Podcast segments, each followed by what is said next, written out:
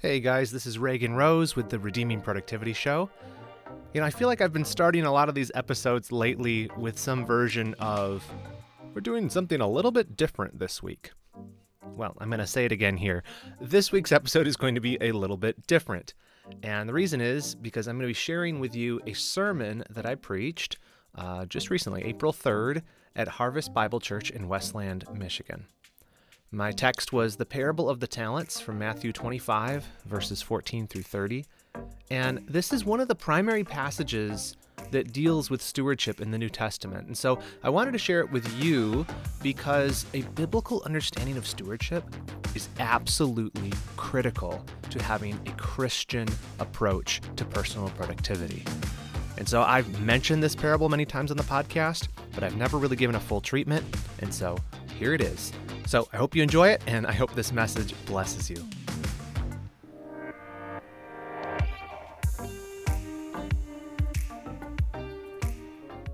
Would you turn with me in your Bibles to Matthew chapter 25? It's Matthew chapter 25.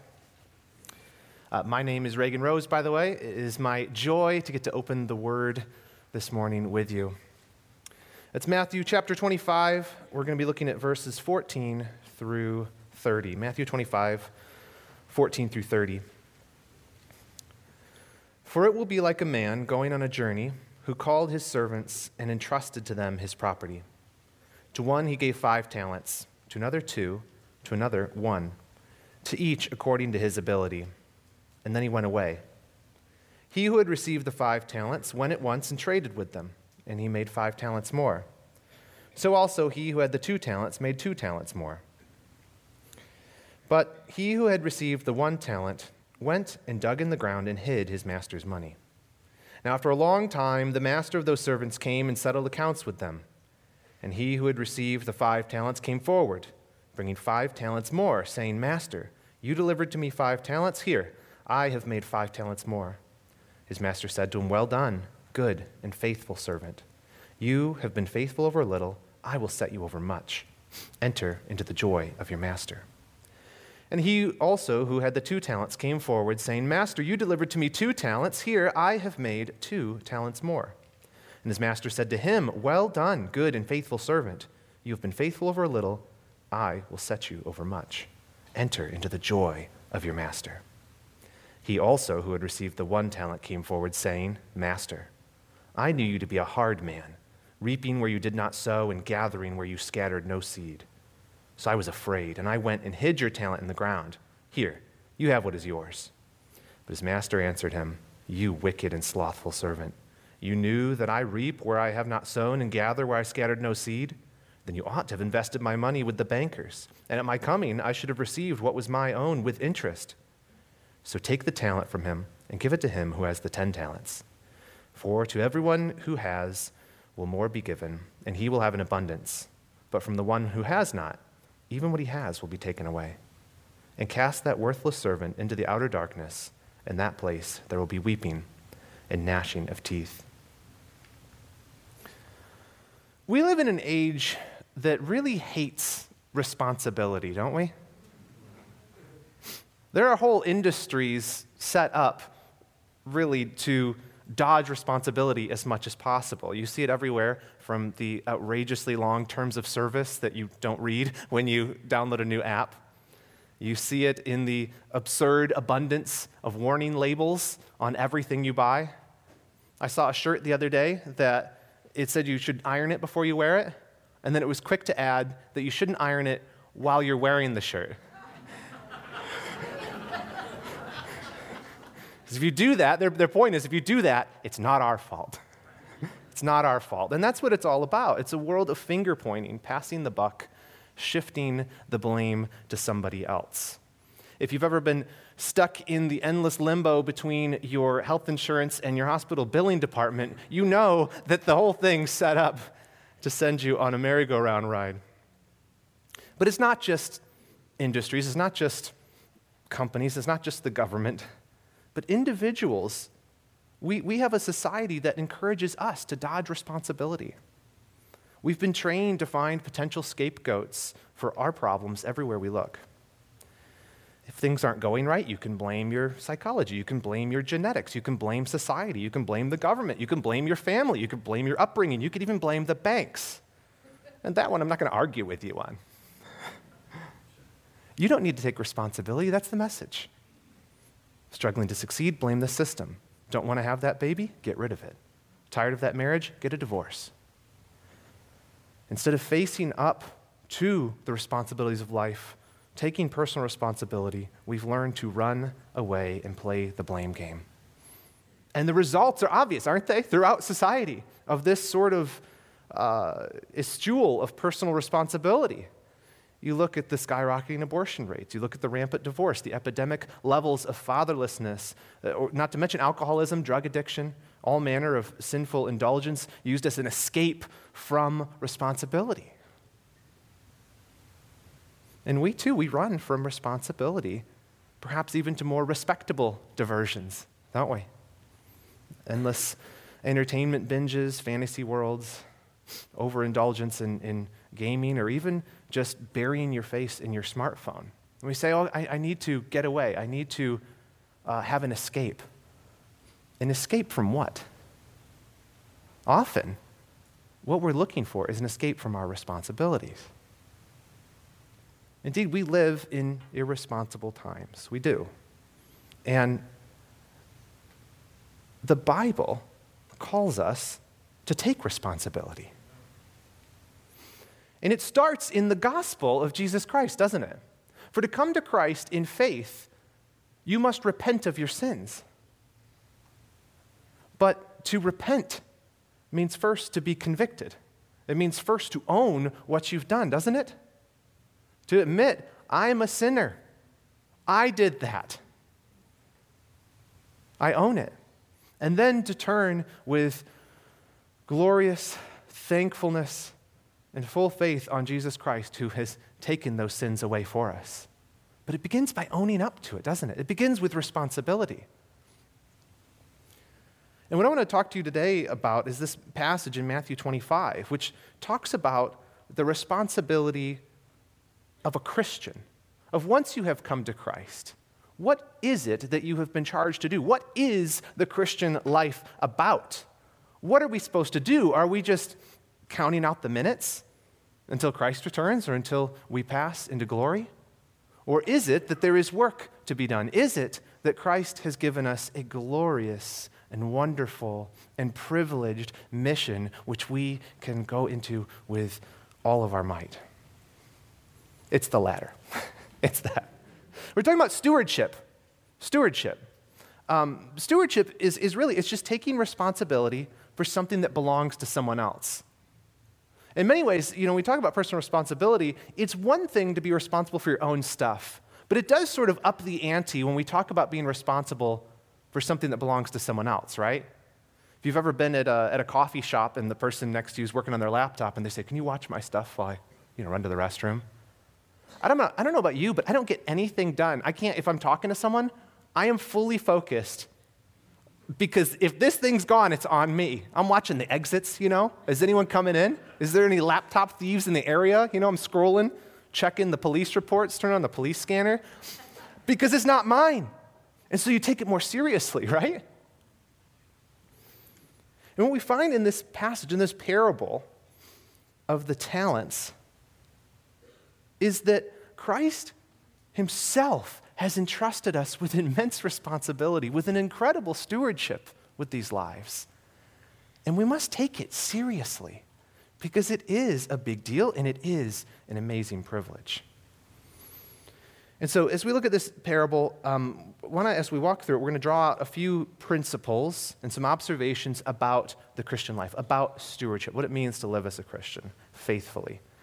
And we'll go through it. We've organized it around three acts. We're going to talk about the scenario, the stewardship, and then the settlement. So, in the beginning here, we look at the scenario. So, this is the first point if you're taking notes the scenario. And we see this in verses 14 and 15. And it begins here at the start of verse 14 with the master's journey. The passage begins, For it will be like a man going on a journey. First question What's it? What's it? Well, if you scroll your finger back up to uh, verse 1 of chapter 25, you'll find Jesus begins this chapter with a previous parable, the parable of the ten virgins, saying, Then the kingdom of heaven will be like. That's what he's talking about down in 14 as well. It will be like. The kingdom of heaven. He's talking about the kingdom of heaven. Throughout these parables, he's explaining how this works, the economics, really, of the kingdom of heaven what it, how, how that functions, what it means to be a part of it, what our duties and responsibilities are as subjects of the King of Kings. And so it will be like a, the, the kingdom of heaven. Okay, so, so this parable is going to tell us something about what the kingdom of heaven will be like. And he said it'll be like a man going on a journey. A man going on a journey. And so the whole context here, uh, th- from chapter 25 or 24 through 25 is what's called the Olivet discourse, or some people call it Jesus' eschatological discourse. And the reason we say eschatological is because it's really fun to say. eschatological bebop badoobop, you know? It's really good. You could rap to it. but really, it's just talking about end times, things to come, future events. And what's happening here is Jesus is is talking to his disciples because he's the one who's going to leave. Who is the, who is the master here who's leaving on the journey? Jesus is talking about himself. Because not long after that, he is going to be crucified. He's going to subsequently rise from the dead, and then he's going to ascend to heaven. And so he's preparing his disciples for his departure. And all throughout chapter 24 and 25, he's giving final warnings, he's giving them prophecies, he's giving them encouragements before he leaves because he's leaving them to care for his, his kingdom while he is away for an undisclosed period of time, before he returns again in the fullness of the kingdom to reign here on earth. He is leaving them with some instructions. So he's going away. In fact, if you flip over a little bit to Luke 19, there's a parallel parable, which I didn't think of how ridiculous that said when I wrote that down. A parallel parable but it's really, it's, it's, it's essentially, it's one of the, the 10 minas, and it's the same sort of story. Perhaps Jesus told this at a different time with some different details, um, but it essentially has the same point to it. In that one, when he talks about the master going away on a journey, look at verse, uh, Luke 19, verse 12. He says, uh, he, he said, therefore, a nobleman went into a far country to receive for himself a kingdom and then return. So there's a little, in this version of it with the 10 minas, that, that master has left to go receive a kingdom. And so it's plain here that this is, is talking about Jesus. And so in, in the parable, the master of the house is leaving, and he's leaving his servants in charge of some things. So the question is, as he's explaining this to us, what is it that we, his servants, are to do while he is away? What are his instructions? Well, we've been given a responsibility while the king is away. And this is the master's charge. We're still in, in the first point, the scenario. But if you look in the rest of verse 14, continuing through 15, we see what the master's charge to his servants is. So it says, For it will be like a man going on a journey who called his servants and entrusted to them his property. To one he gave five talents, to another two, to another one, to each according to his ability, and then he went away.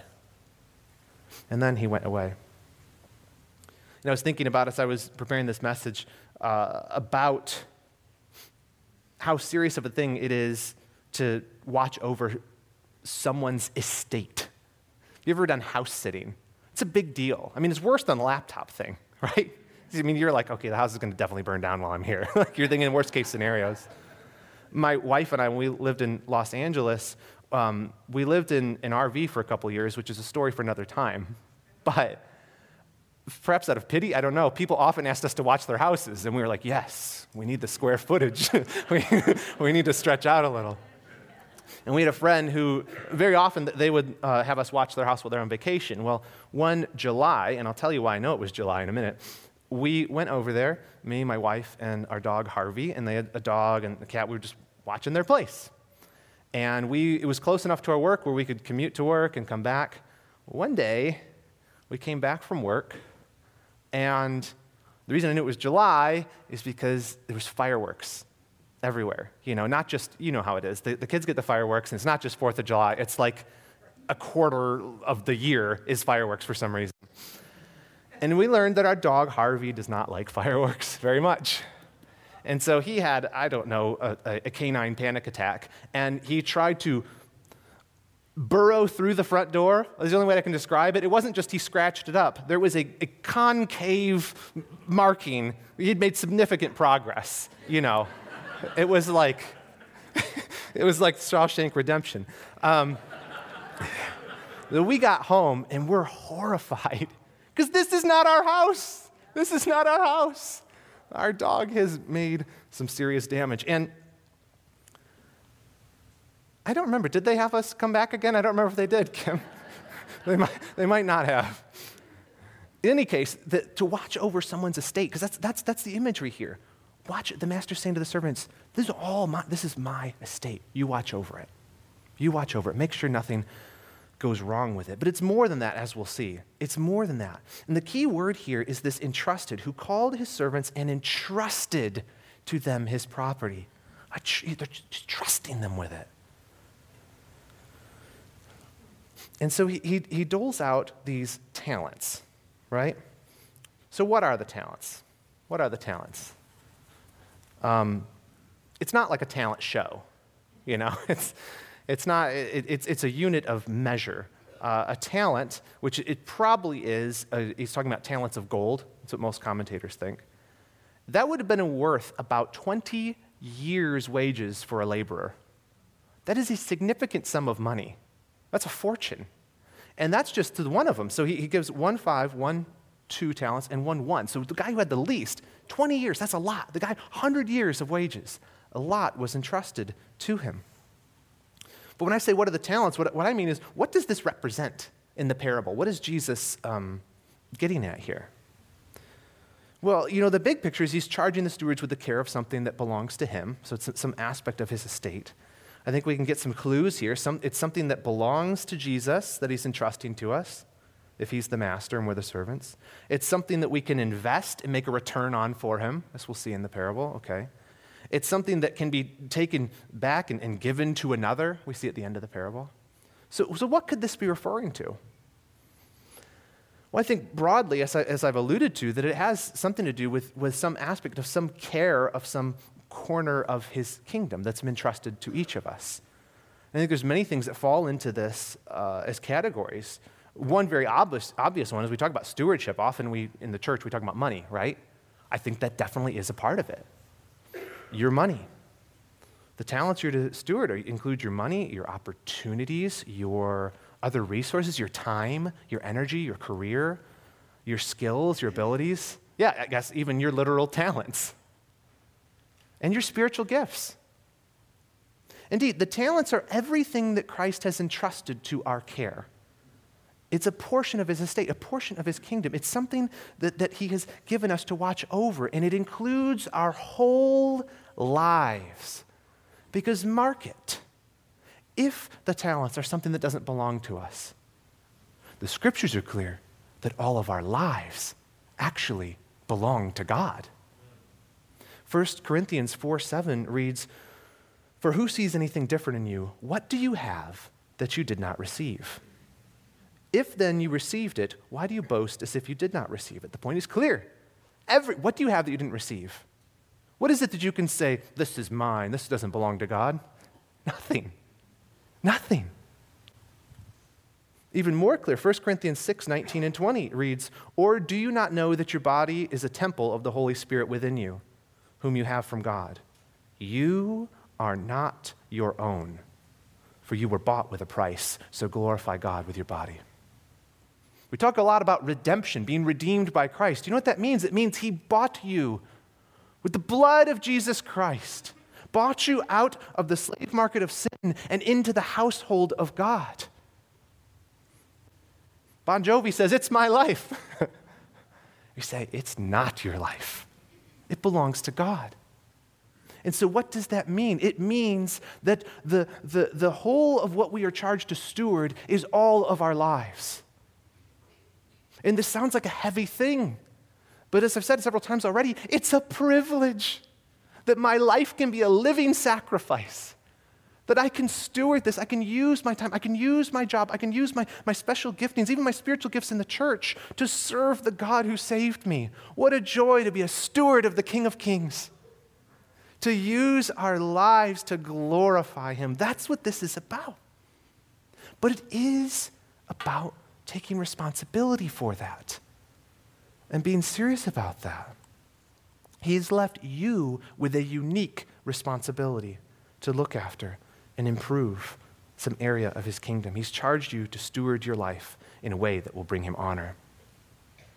But what he's entrusted to us will differ person to person, right? I mean, even look in the parable here in verse 15. To one he gave five, another two, another one, to each according to his ability. God has gifted us each differently, and that's okay. A couple observations about that, about the, the uneven distribution of the talents here. In one sense, I mean, it's very clear from the parable different amounts of gifts. Not everyone uh, has been given the same, everyone has at least one talent. Um, and notice, mark it, that that's no small amount. The guy with one talent, 20 years, that's a lot. Often it's easy to compare our gifts to those around us and say, oh, well, Lord's not trusting me with much, you know, so I won't do much with it. That's what that guy did, right? The third steward. That's the wrong attitude. God gives no little gifts. If you compare yourself with the people around you, the believers around you, and say, Oh, I'm not as gifted as so and so, I can't, I can't play the guitar like Nicholas. Don't think that way. God gives no little gifts. It might look, it might be differing amounts, but it's no little gifts. We've all been given different gifts. And different kinds of gifts, too, not just different in amount, but different kinds. And this is sort of implied here. But God gives each of us differently, doesn't He? We differ in natural giftings. Some of us are, are stronger, some of us are weaker when we compare ourselves to one another. Some of us have greater gifts in intellect, someone uh, less gifts in intellect. Uh, we differ in providential giftings, different opportunities, different upbringings, different things like that. And of course, in spiritual gifts, 1 Corinthians 12 11. All these are empowered by one and the same Spirit who apportions to each one individually as he wills. But notice that he says that it's each according to their ability. Don't miss that in verse 15. He apportions to each one according to their ability. It's a very interesting statement. There was a guy some years ago who um, he was an investor and he had a unique strategy for investing. He would approach lottery winners, and apparently how it works is if you win the lottery, you can either take a lump sum, which is going to be a lot less, or you can they'll pay you like monthly over a long, long time. Okay. So what this guy do would do is he'd see these guys on the news and he'd get a hold of them. He'd say, "Listen, take the monthly option." I will buy the right to that from you, and I will give you a bigger lump sum. And so he would just go around and buy people out of their lottery winnings. What's interesting, he wrote a book about this. He kept up with all the people who he bought out of these things, these people who had been given massive lumps of money all at once. And nearly every single one of them destroyed their lives within five years. Destroy, absolutely just ruinous. We've all known people who have been given things that exceed their ability, and that's what that is. They weren't ready for it. And what's wonderful about this is, is you can feel sometimes, oh, I, I haven't been gifted in the same way as so and so.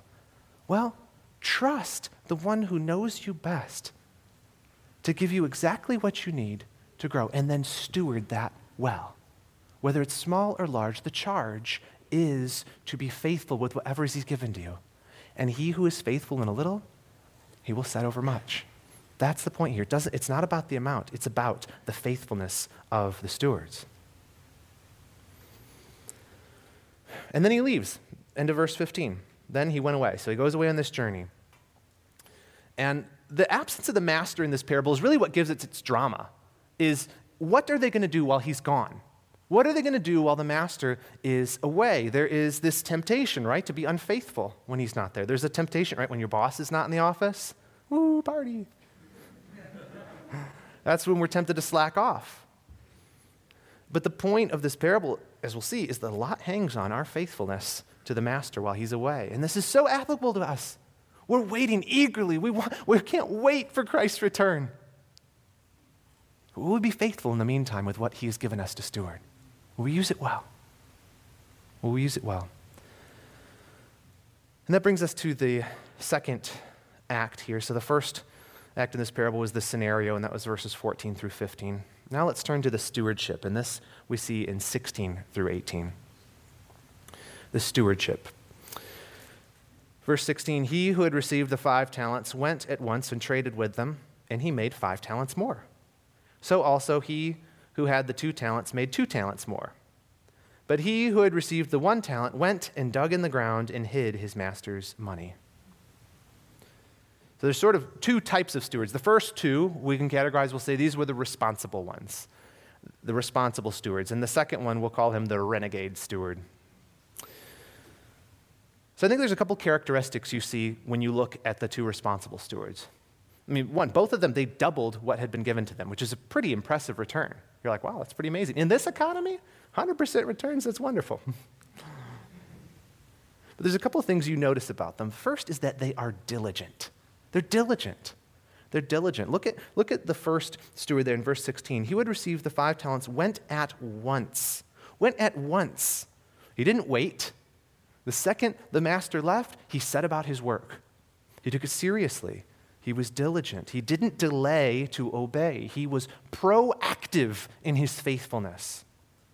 Reminds me a lot of Abraham when God called him to sacrifice his son, his only son, the son that you love, Isaac. What did Abraham do? He didn't hem and haw. In fact, it says that he arose early the next day and went to obey. Wow. He didn't delay to obey. And faithful Christians, we set about our work quickly. We're diligent in it, we don't waste time. The second characteristics you, you see about these responsible stewards is not, that, not, not only are they diligent, they're faithful. And their faithfulness re- required them to seek out opportunities. To seek out opportunities. One thing that surprises me about this parable, when you're reading it, the, the master gives them almost no instruction. He just says, Watch over this stuff and then he leaves. You almost, when you first read it, you're like, should he really have come down so hard on the third one? Like, how is he supposed to know, you know? But faithfulness requires you to seek out opportunities.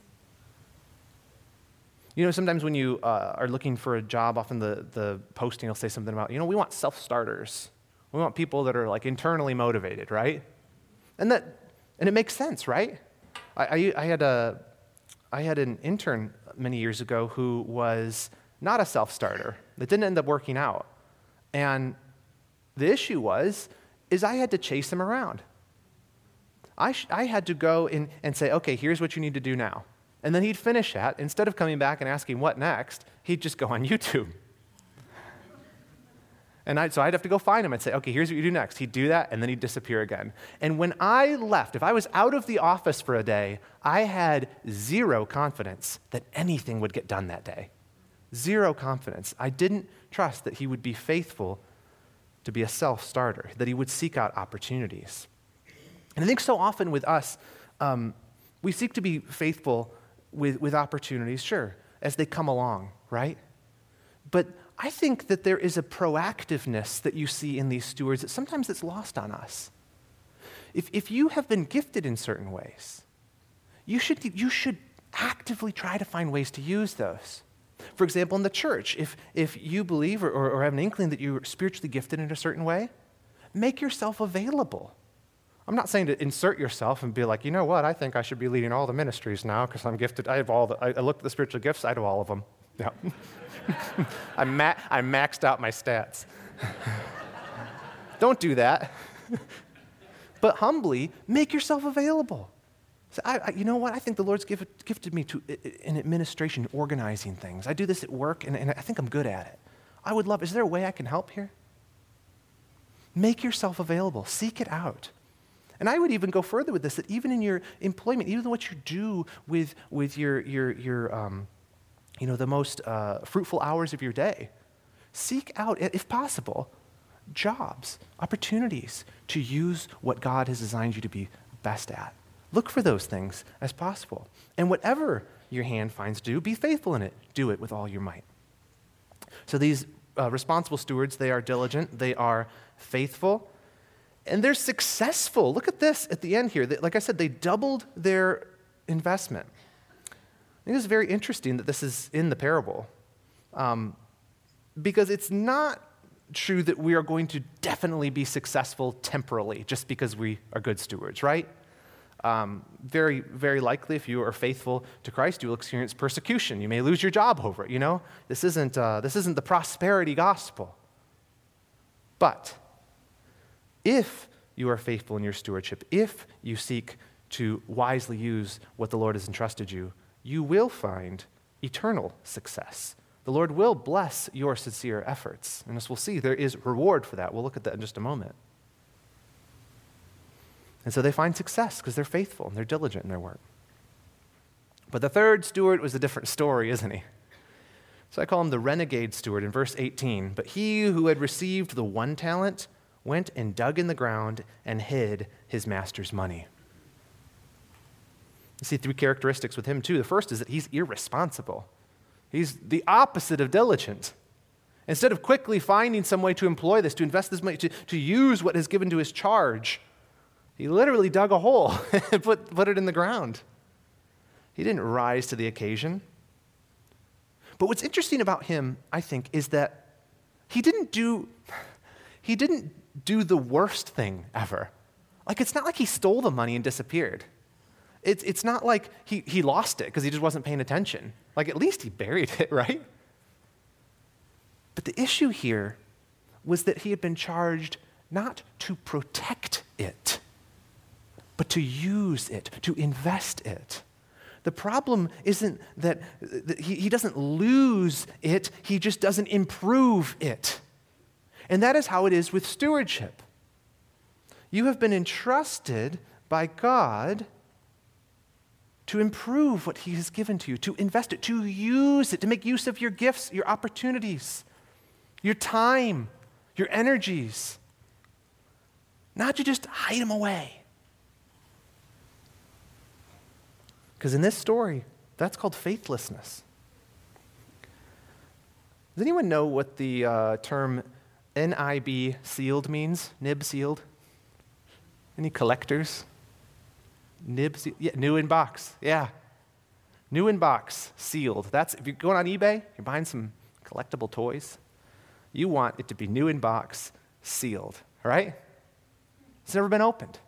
Even the seal hasn't been broken. When I was a kid, I collected Star Wars toys, far too many Star Wars toys. And I try, you know, people told me, you, sh- you should collect those and keep them pristine. I'm like, I'm a kid. I'm going to play with these. so none of them are nib sealed. but, uh, you know, some people, they, they, they, obsess about that. I understand why. It's an, it's an investment. They don't want them to lose value. But my argument is toys were meant to be played with. And gifts are meant to be used. If God has entrusted you with something, He's entrusted you to use it, to steward it, to employ it for some good end so that He might be glorified and honored through that. Why was the third servant so irresponsible, though? I think that we have some clues as to his motivation. He's not just irresponsible, he was also distrusting and disloyal of the master. This is so interesting that it comes out, his thought process. Uh, look ahead at verses 24 and 25. It says, He also, who had received the one talent, came forward, saying, Master, I knew you to be a hard man, reaping where you did not sow, and gathering where you scattered no seed. So I was afraid, and I went and hid your talent in the ground. Here, have what's yours. wow. It's Like, not only does he, he doesn't say even sorry, he's just like, You're a bad person. He didn't trust the master, he didn't trust him. The explanation for his faithlessness, for his irresponsible, for his lack of stewardship was that he didn't trust the master. He accuses him even of wickedness. I think what's going on here is he didn't believe that the master was one who rewards faithfulness. That's what I think is happening. And in his contempt for the master, he refused to steward what was entrusted to him. He hid it away, so, you know, thinking, well, at least I won't get in trouble. I'll hide it here. I won't lose it. But I'm not doing something for that guy. I don't trust him. And ultimately, what this is, it was disloyalty. If, if you still have a thumb in Luke 19, I don't have a thumb there. I would have had to have cut it off and left it there, which I wasn't going to do for you guys. Luke 19, Remember, I told you there's, a, there's the, the parallel parable over here. There's a little more color uh, at this part, too, in the parable of the ten minas. If you look at uh, verse 13 and 14, he says, Calling ten of his servants, he gave them ten minas and said to them, Engage in business until I come. But his citizens hated him and sent a delegation after him, saying, We do not want this man to reign over us. And I think it's, it's implied in that, in that parable that the faithless stewards were among those who hated this new king. That's why they didn't trust him. That's why they were irresponsible. That's why they were disloyal. They hated him. And we must take care that our failure to steward God's gifts faithfully it doesn't, just come down to laziness. Do you understand this? Like, what's the opposite of laziness? I'd say it's, it's motivation. If, if you're lazy, you lack motivation, right? You're, if you're lazy, you lack motivation. Why is it that we lack motivation? Well, very often, it's because we lack loyalty. We lack loyalty to the king. And I think that's what's happening with this third steward, and we're going to see very much so that he had no loyalty, he had no faith in him. But what we'll find is that there is an accounting for our stewardship. And that brings us to the third act here, and that's number three the settlement, verses 19 through 30, the settlement. The master returns. Verse 19 Now, after a long time, the master of those servants came and settled accounts with him. There will be a reckoning. There will be a reckoning. There is a day of judgment that is coming where God will settle accounts. And there's two sides to this. There's one, the terrifying side of those who are against Christ, and there is the wonderful, expected joy of reward for those who are faithful, who have trusted in Christ. Even in Revelation um, 11, 18, it says, The nations raged, but your wrath came and the time for the dead to be judged, and for rewarding your servants, the prophets and saints, and those who fear your name, both small and great, and for destroying the destroyers of the earth. You, you read that and you, you, hear about, okay, wrath, okay, destroy, destroying the destroyers. But sometimes you just skip over the rewarding of your servants. Part of the expectation we have as Christians, if we, put our faith in Jesus Christ, is the eager expectation of reward, heavenly reward. That's what a wonderful motivation that is. And it's part and parcel of our faith, isn't it? For to trust in Christ is to trust that He is a keeper of His promises, that He will reward us at the last day, according to what Christ has done, but as we'll see in just a moment, also according to how faithful we are with these lives. We look at the master's return, and we see the master's reward here in verses 20 through 23. Look, look at there again in Matthew 25, verses 20 through 23. He says, and he who had received the five talents came forward, bringing five talents more, saying, Master, you delivered to me five talents. Here I have made five talents more. And the master said to him, Well done, good and faithful servant. You have been faithful over a little. I will set you over much. Enter into the joy of the master. And he also, who had had the two talents, came forward, saying, Master, you delivered to me two talents. Here I've made two talents more. His master said to him, Well done, good and faithful servant. You've been faithful over a little. I will set you over much. Enter into the joy of your master. Jesus is a rewarder of faithfulness. And real quick, we have a limited time left, but real quick, I want to explain something that often I, I just find is we, we miss this sometimes in our understanding of how uh, it works with eternal reward. So sometimes we can get kind of like fidgety. read this stuff about what do you mean he's rewarding their faithfulness? Right? You maybe have these two questions looming in the back of your mind. One is, okay, but isn't the reward for Christians eternal life? Right? Isn't heaven the reward? And if so, isn't, isn't the reward based on our faith in Jesus Christ? Like we don't contribute any works to it? So, how is, how is there some reward tied to what seems like works. Isn't, it, isn't that something messed up about that? And the second question I think that can be in the back of our minds is isn't it wrong to be motivated to do good because of the reward? Like, that seems kind of weird too. Like, we're saying, okay, I'm, I'm going to be faithful because God's going to reward me for it. That seems kind of mercenary. So, first, it is true salvation is by grace alone, through faith alone. But there is more to eternal reward than just heaven. This is clear throughout Scripture. I'm going to zoom through a couple things here, um, just give you a high level. Mike talked about this last week when he was uh, speaking about how it's God who works in us both to will and to work for his good pleasure. He, he cross-referenced, he talked about Ephesians 2.10, that not only we're saved apart from works, but unto good works that we would walk in them. Right? So, as, as a Christian, if you've put your faith in Jesus Christ, there is still um, duty that is upon you, but it doesn't, it's not so you can earn salvation, you understand?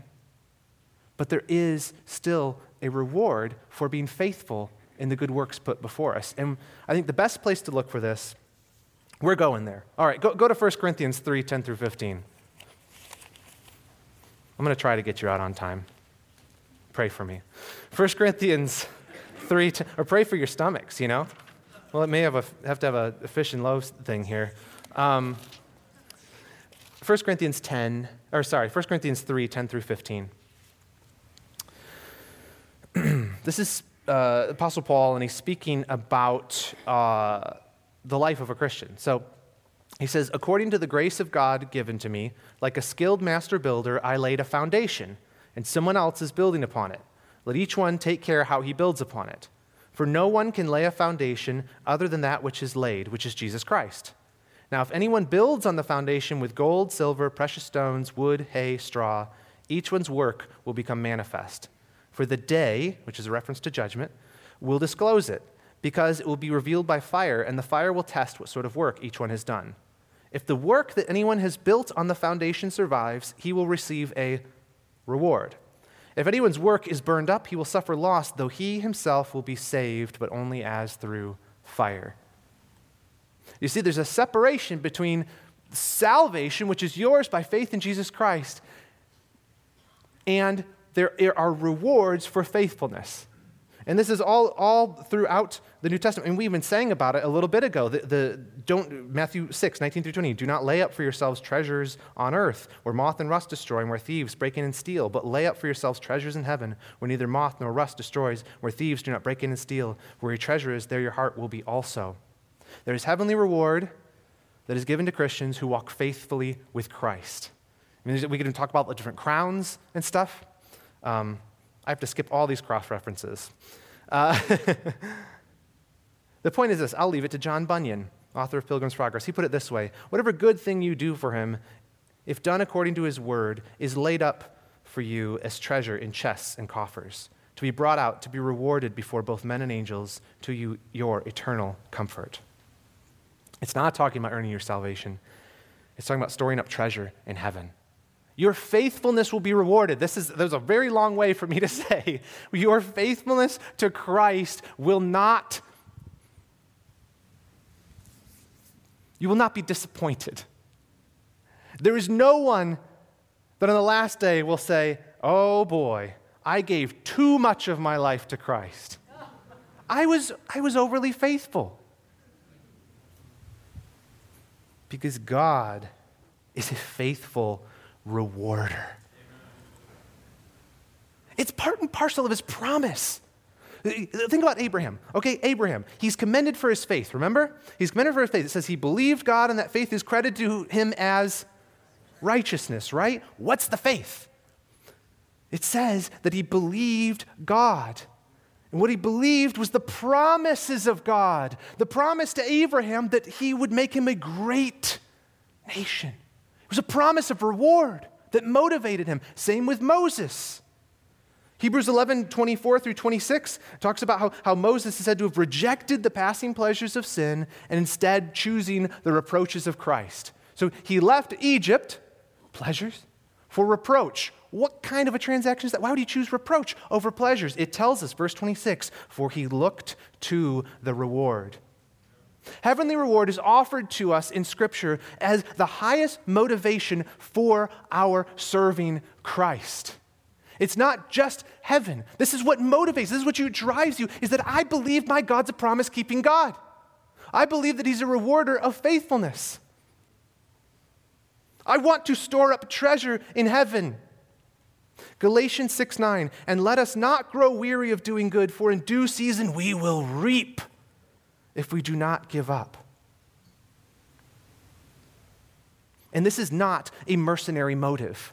This is, you say, well, but, but, but, but, but, Reagan, doesn't the Bible say that we're to do good for goodness sake? That's Santa Claus. You're thinking of, uh, you better watch out, you better, so be good for goodness sake. That's Santa Claus. Over and over again, Scripture presents to us that we are motivated by the promise that God is, is not miserly in rewarding those who serve Him well. And it honors Him when we, we forego the passing pleasures of sin and choose even the reproaches of Christ. When we do the hard work of stewarding our gifts well, working with all of our might and all of His might, which He mightily works within us for His glory and for His honor, trusting that He's a God who rewards faithfulness. Real quick, what's the nature of this reward? Well, we see a few things here. Uh, first, there's a commendation. well done, good and faithful servant. Don't you want to hear those words? Don't you want, when you meet Christ, don't you want to hear, well done, good and faithful servant? I want that. There is a commendation. There's a commendation for faithfulness. And there's a promotion as well. They're promoted. He's, he's, he's, you've been faithful level, I'll set you over much. I'll set you over much. They, they're honored with even more responsibility, more opportunity to glorify God in heaven.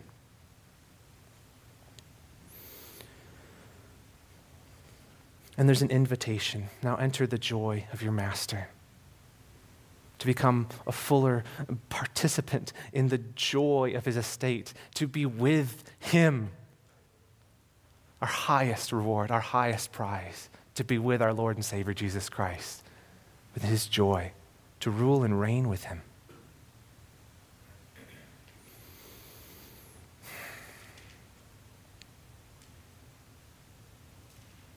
But there is, and this is the last thing, there is the master's wrath. And this is hard. The, the final verses here, 24 through 30, detail the consequences for faithlessness. Now, this final servant, we see at the very end, verse 30, that he's, he's cast into the outer darkness, and that place there'll be weeping and gnashing of teeth. It's plain here that this is not a lax Christian. This is a man who did not really believe Christ. He was disloyal to the master. He didn't really have trust in Jesus Christ, right? And that is what motivated his, his disloyalty to him. And he proved that by his actions. He's cast in outer darkness because of this. His, his, this character takes what's entrusted with him and wastes it, squanders it, doesn't do anything with it. And that demonstrates his own faithlessness to the master. This is not what you want to be. You don't want to be like the third one. And I'll say this too there may be among us here today someone who does not know Jesus Christ. You look like the other servants, you talk like the other servants, you act like the other servants. But Jesus warned us that there will be tares among the wheat. There are people in our midst who don't really, they're not really loyal to Christ. They haven't really trusted Him by faith. And to you, I say, what a mistake you're making. Do you understand? Do you understand that this, this Christ, this rewarder, if, if, if you've known him, if you've been here, if you've heard the gospel, if you've heard what he's done on that cross, to forgive us for our sins, to justify us before a holy God, to give us an inheritance far beyond what we deserve, and to turn away and say, No, I don't want to bow the knee to a master like that. I want to go my own way. You have made a massive folly, but if you are alive, there is still time. There is still time. Turn from your sin, repent, confess it, own it, take responsibility. Lord, I am a sinner. I cannot save myself. And in full faith, look on Jesus Christ, who lived a perfect life that you failed to live, who died a death in the place of all who would confess him as Lord and who is coming back from that journey with wrath and reward. Look to him and repent. And if you know Christ, let me leave you with a charge and encouragement. Let's take all that he's given us, whatever he's given you your talents, your money, your opportunities, your time and live as a steward. Recognize it's not yours, it's all his, bought with the blood of Jesus Christ for use in the advancement of his kingdom. For on that day when he returns, no man, no woman will ever say that their faithfulness was not rewarded adequately. Matthew 19, 29 says, And everyone who has left houses, or brothers, or sisters, or father, or mother, or children, or lands for my name's sake will receive a hundredfold and inherit eternal life. It's the best investment to be a faithful steward. So let's labor hard, let's give generously, and let's steward well these lives for the glory of our great God.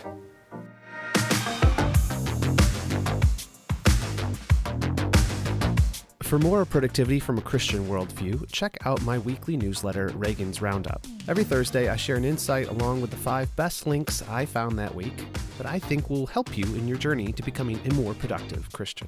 It's totally free. Just go to newsletter.redeemingproductivity.com to sign up for Reagan's Roundup. That's newsletter.redeemingproductivity.com.